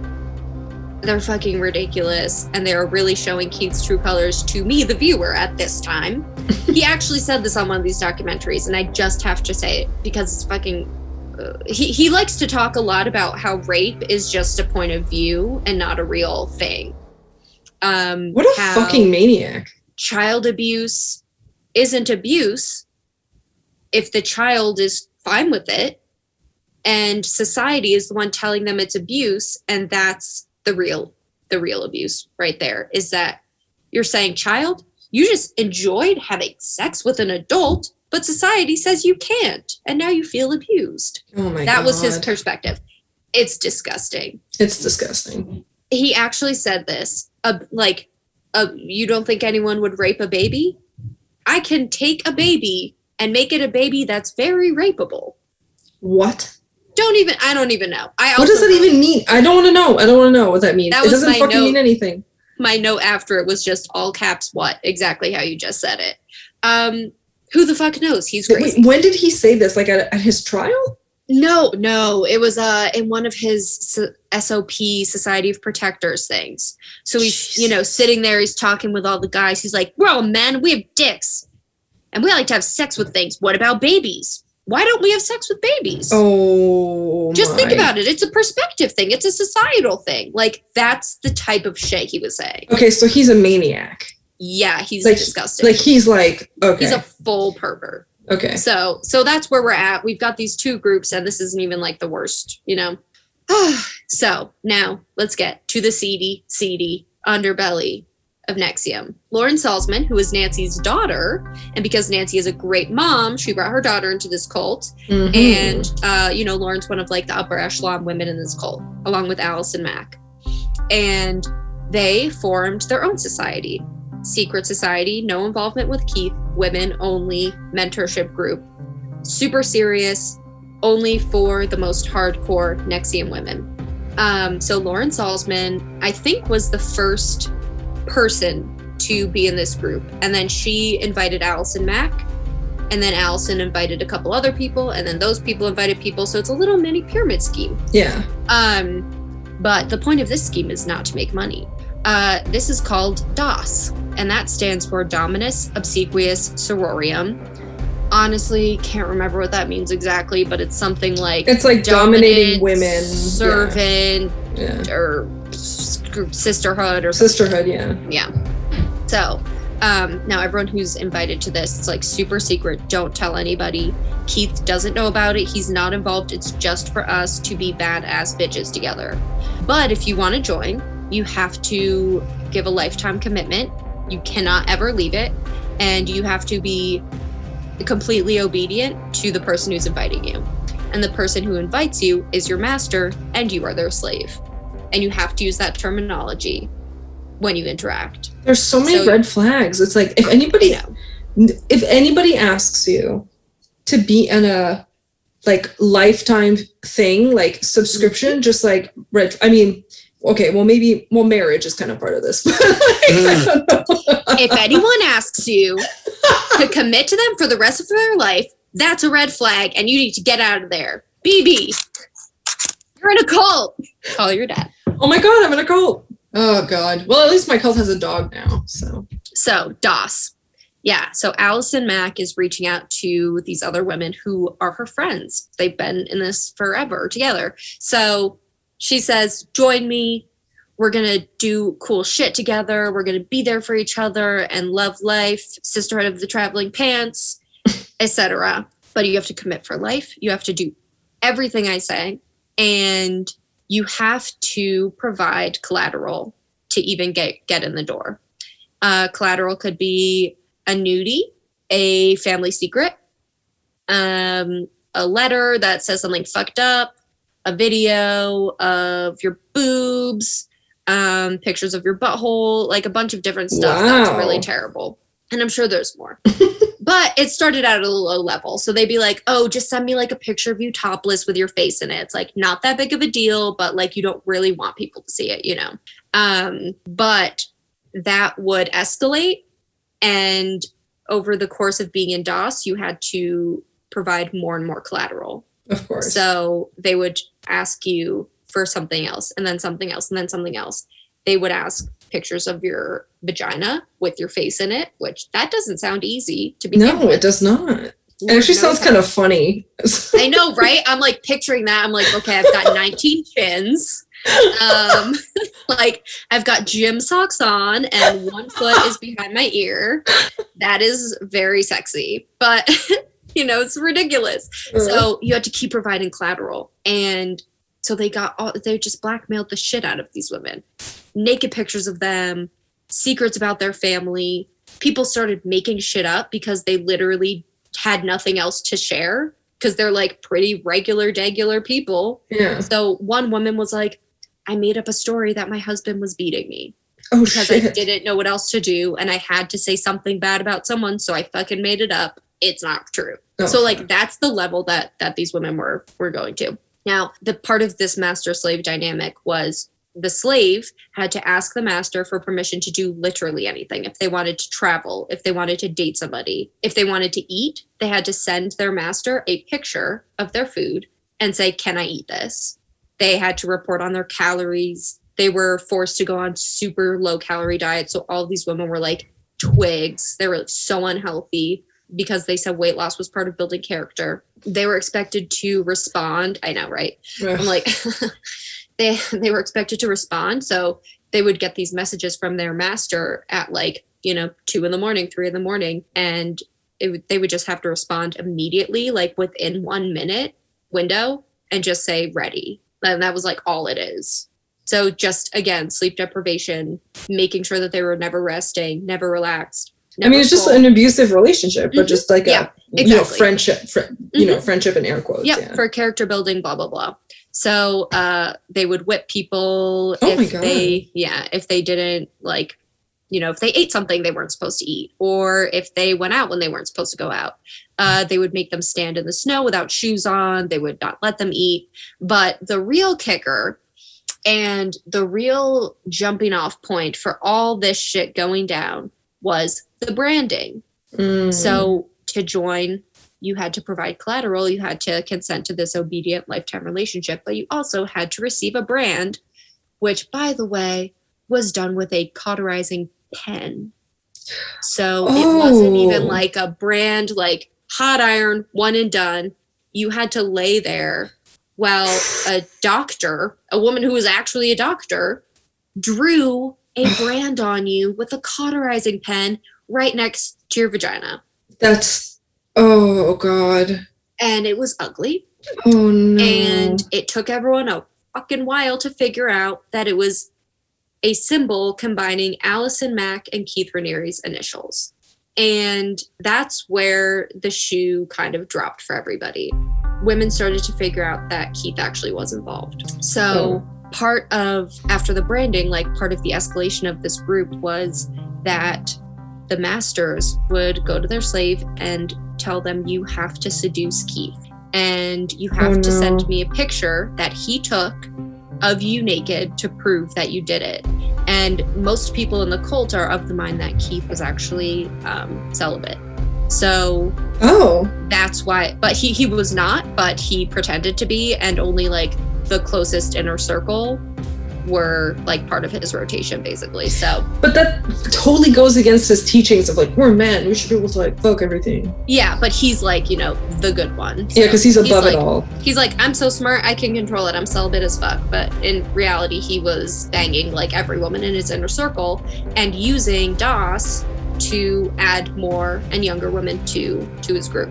Women were being were being told, not asked, told you have to go to Keith and seduce him, and you have to send me a picture as proof. What happened with DOS was one woman who was in it, the woman who made up her husband abusing her, got this fucking brand and her husband obviously saw it and was like, What Yeah. is on you? And that's when shit really hit the fan. So her husband freaked out. She freaked out. And additionally, uh, there was like a, a blog that was reporting um, on like the inner workings of this cult. And that was the Frank report that I told you I got info from. It's run by an investigative journalist named Frank. Fuck, I didn't write his name down. Damn it. I wrote Frank XX. Gah. we love well, you, Frank. I think I think it's. Frank. It's like Frank Parlano, I think, but Okay. I forgot to write it. People were leaking information to him. He was writing articles about it, and those articles were spreading around NXIVM. So people who had no idea about DOS were learning about DOS. oh. And this woman who had been branded ultimately like was interviewed in the New York Times, and this was in 2017. okay. And so that article really like opened the floodgates and started the investigation.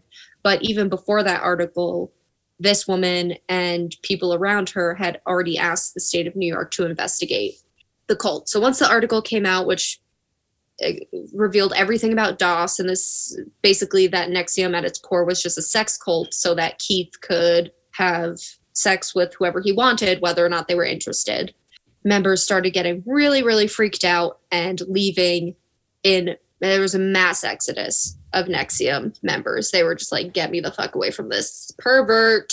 So 2017, when this stuff starts coming out, Keith fled naturally to Mexico. And I just love this so much. Okay. So he flees to Mexico. The US attorneys get the FBI involved and the FBI in turn gets uh, the Mexican authorities on board to locate Keith if they can. They know he's in Mexico, but they don't know where. So they need to find him and, and arrest him. So Keith, in his infinite wisdom, makes his level one slaves. So those are the women who are like the highest up masters in the DOS system. So Laura Salzman, uh, Allison Mack, um, some other chick, whatever. So the level one slaves. He makes them come to Mexico because he needs some type of group blowjob. oh and my I honestly god. can't remember the exact details around that, but he was like, I need you to come here and all give me a blowjob as a group. So they went, Oh my god. and one of them, and I'm convinced she did this on purpose, posted a picture on her Instagram in front of a famous landmark near Puerto Vallarta. So the FBI was like, boom, got him, and we're able to find him. okay.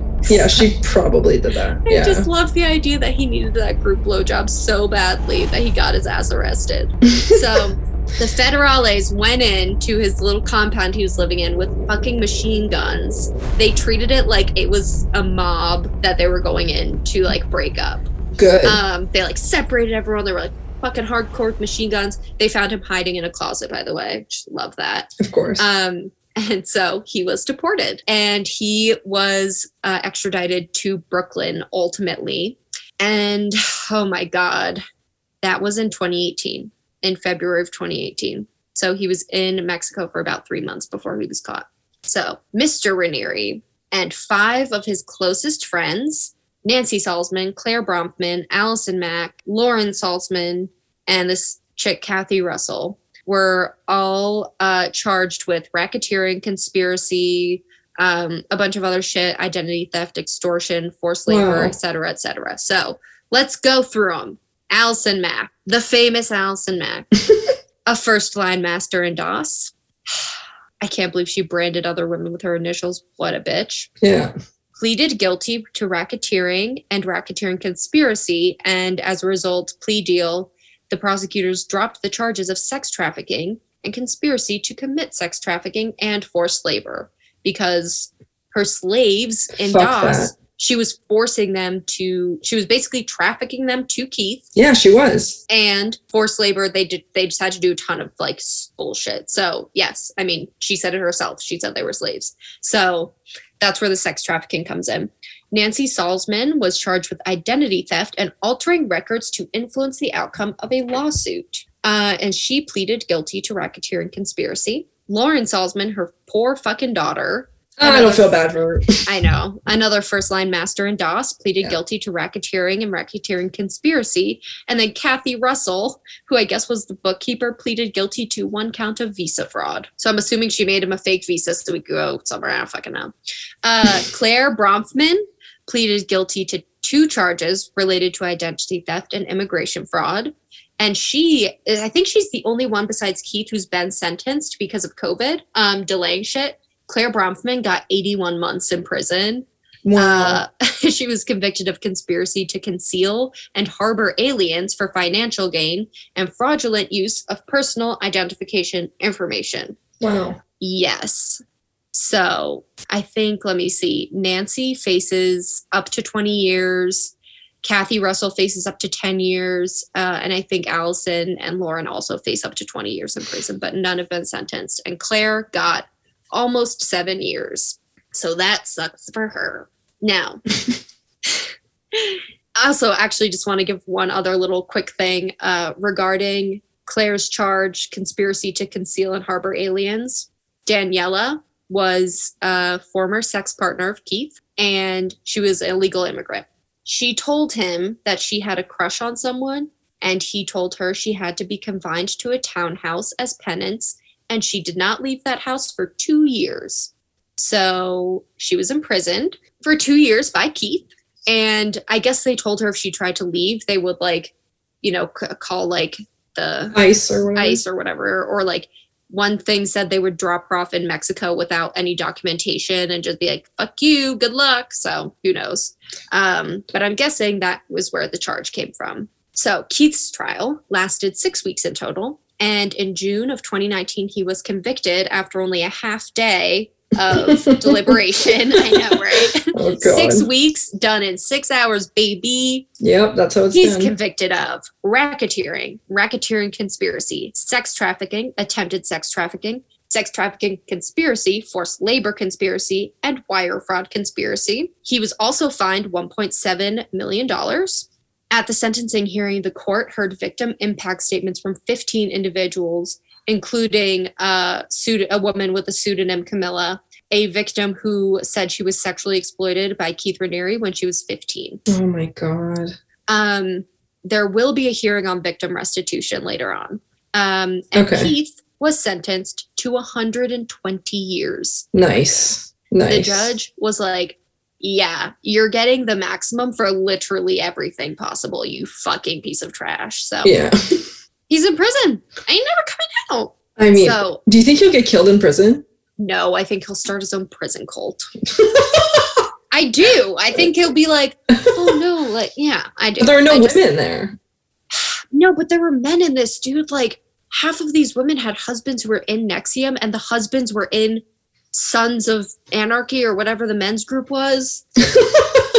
like one of the stories that this chick told so if if you have an opportunity like definitely watch the hbo documentary because it's all told by india oxenberg who was in the cult for like six years or something Wow. and her mom basically rescued her and fucking crazy but one of the things she says is she was forcibly moved to albany because of this dos relationship that she was in they were like you have to move to albany if you can't do like x y and z. And she didn't do it. It was i think they were like you have to lose weight and she didn't. So she had to move from california to albany. She got there and she's staying with this woman and her husband bonnie and her husband mark. And bonnie was sleeping on the floor in a dog bed. And she was like hey dude why are you sleeping on the floor? And she was like oh it's a you know um penance that i have to do like for something that i i said to mark or something. So like What the fuck? yeah. So he could control the men too by you know talking about babies and and penises and just Ugh. anyway i think he'll have a new cult in prison because i do think he's very good manipulator like Roch he's definitely like yeah sure he probably doesn't have the real highest iq in the world but he's a smart guy so i think he'll fuck some shit up in prison. Yeah. and just quickly uh where are they now? On a couple people i didn't really mention but i just saw this and i so sarah who is the girl who got branded and her husband who saw the brand and lost his goddamn mind. His name is anthony but for some reason his nickname is nippy.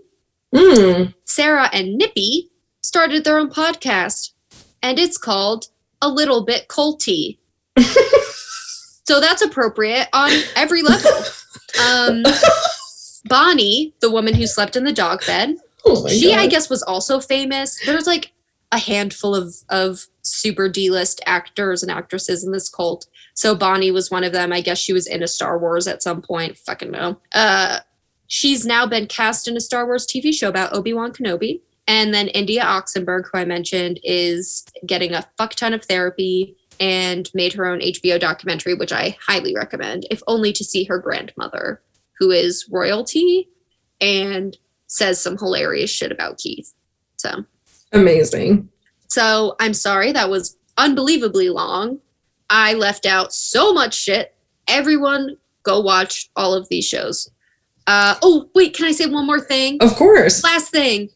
Okay, in 2009, Keith co-authored a book with some lady. The Dalai Lama wrote the foreword. Fuck that. It's called The Sphinx and Thelsepia. I couldn't find any information about the content, but it has a single four star review on Amazon. and the review's title is So Powerful. And the content is I have never read this book, but have heard about it, and it sounds fascinating. Four stars. That's NXIVM. The cult started by Keith Raniere, the world's biggest asshat. Asshat. Please, I, I cannot wait to do this Instagram post because the man's haircuts don't quit. And I can't wait to just, it's just going to be 18 pictures of his different hairstyles. Ugh. Ugh. oh my god. Okay. I. ugh. Did you guys make it? Hey, if you're still listening, I'm proud of you. Let's end this. Yeah, let's so end people this. can live their lives. Everyone, wow, I'm really glad that we got got that done. We've been talking about doing a cults episode and just so much. There's so much to know and so much to tell yeah. about these crazy ass motherfuckers. We could do um, another episode on just do different. There's so many calls. There's so many to choose from. You know what? We should do we should end this season by doing an episode on our newly formed cult. I agree. And then and called? then it was called Women Don't and then I think you just trailed off. oh no, I don't think I named it. I was just. Oh, I thought you were like, going for. I thought you were going for a name, but I guess we were just saying sentence. That's cool. Yeah. Um, we can always name it. One of my favorite jokes from Portlandia: "Women and Women First, the bookstore. Love it. So yeah, I propose that. But anyway, I hope that everyone who made it this far enjoyed this episode, and uh, please check out Seduced on HBO, The Vow on Starz. That Check out our Instagram page. our own Instagram. Why are you on HBO? Look at our Instagram if you need to be entertained. Yeah, that's true. Um, two countries pod. yeah, that's our handle. Two countries pod. And our Um, website, two countries, one crime.com, where you can donate if you feel like it, or just learn a little bit more about us. That's right. If you want to uh, give us money because you know how much energy we expended on this crazy ass episode, that It's be really true. cool. long time in the making. But also, if you just want to, you know, download, subscribe, rate us Mhm. five star, leave us a review, that's good too. We'll take it. Even if you don't listen, just subscribe. if you're only listening to the last 10 seconds of this episode because you're weird, subscribe. Tell your friends about us. Tell your friends about us. Join our cult. Join our cult. It's women only, sorry. um, but eventually we'll let men in because we're nice and supporting women. God, Damn it. All right. listen, guys, don't hate us. We love you. Stop. Fine. All right. Good night, everybody. You've joined the cult of my catchphrase. Mm.